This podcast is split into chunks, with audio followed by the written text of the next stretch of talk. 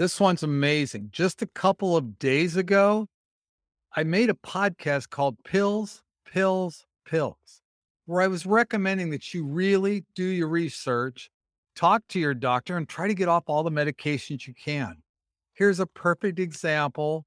The JAMA, the, the Journal of American Medical Association, just came out with a big expose on statins. So I ask you, do statins protect you from a heart attack and stroke? Do they prolong life? The real answers here are going to surprise the daylights out of you.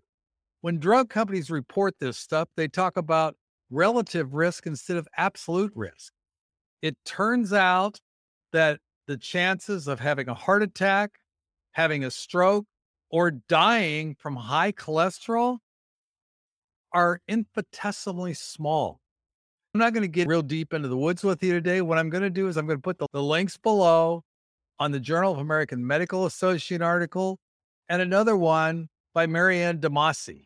Both of these are going to show you exactly what the issue is, exactly what's going on.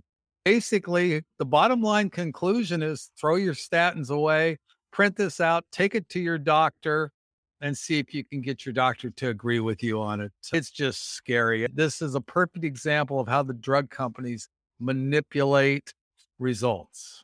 And they claim it's 36%. It's actually less than 1% if you take the absolute number. What they do, they get into the woods a little bit, talking about the percent of increase or the percent of decrease, which is relative. So if you go from one out of 10,000 to 1.2 out of 10,000, they're going to tell you that's a 20% increase. See how that goes? Read these articles, check it all out. As always, question every medication your doctor tells you to take.